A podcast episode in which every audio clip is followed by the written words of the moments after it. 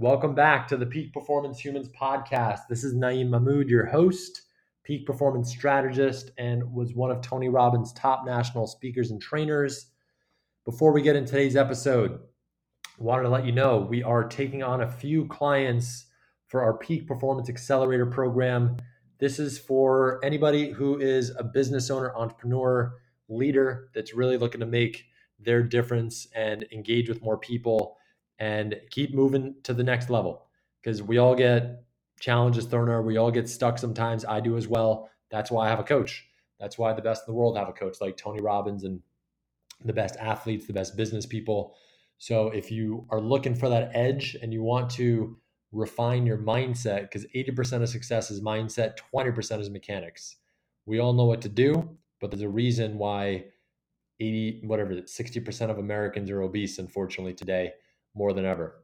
Most people know how to be healthy and fit. And if you don't know how to do it, you can go on YouTube and find out for free. So, again, it's not knowledge, it's what's going on internally. And that's what we do in the Peak Performance Accelerator. We help you shift what's going on that's getting in your way to go to the next level. So, if you're interested, reach out. You can shoot me a DM on Instagram, Twitter, shoot me an email, naeem at naeemmahmood.com. So, today's episode, we are going to talk about a really powerful concept that I was that was reinforced for me when I was working for Tony, and it's really why most people fail. And the reason is because most people they're focused on what they want to get. And another way to put it is they're focused on what they're not getting. And there's nothing wrong with wanting to get things, but when the ratio becomes out of balance, you start to create scarcity, lack, and all sorts of disempowering emotions.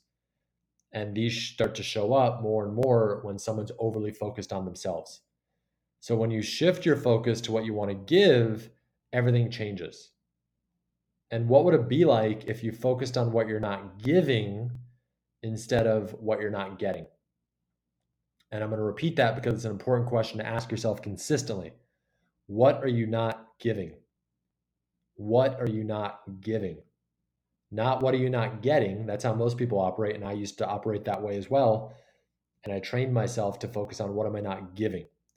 And the cool thing that happens is when you do this, it shifts the way you show up and burnout melts away because the fuel to create and take action doesn't come from push or willpower anymore.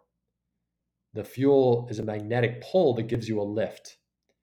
And the more action you take, it actually feeds into the virtuous cycle and that gives you even more energy. Life is giving back to you. So, how can you make this shift? Number one, gratitude for all the things you've already gotten.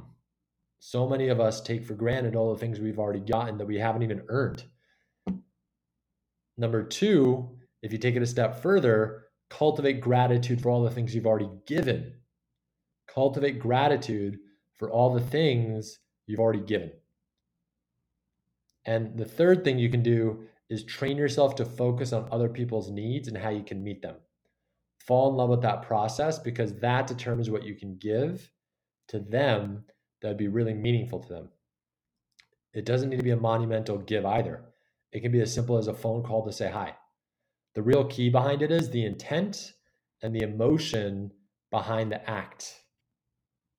So again, the key behind it is the intent and the emotion behind the act. So if you just do this again because you're read it in a book or heard me say it or heard Tony Robbins, somebody else say it, Tony Robbins, if you just do it like a robot, that's not really going to make a big difference anyway. It's going to make a difference because you're taking action. It's better to do that than nothing. But also the next level is the the purity and the the purpose and the intent behind it. So when I worked for Tony, there were a few tools he would use every time he interacted with someone. And one of them was called the six human needs. And you can actually look up a video of him using them on YouTube. Just type in Tony Robbins Six Human Needs. And you want to become a master at this. You want to fall in love with meeting people's needs. And everybody, like I think everybody on this planet is a client because a client is somebody not you're trying to sell somebody to. A client is somebody you're trying to give to and meet their needs.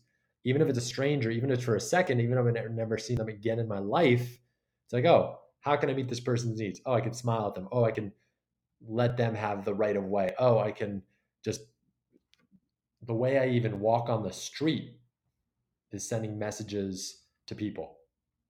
So again, there's subtle distinction we're not always aware of. And so again, it doesn't need to be a huge thing. You don't have to go give them $10 or you don't have to give them all these compliments. You don't have to say anything. That's the cool piece. We just have to, again, reframe and rewire what this all means in our head.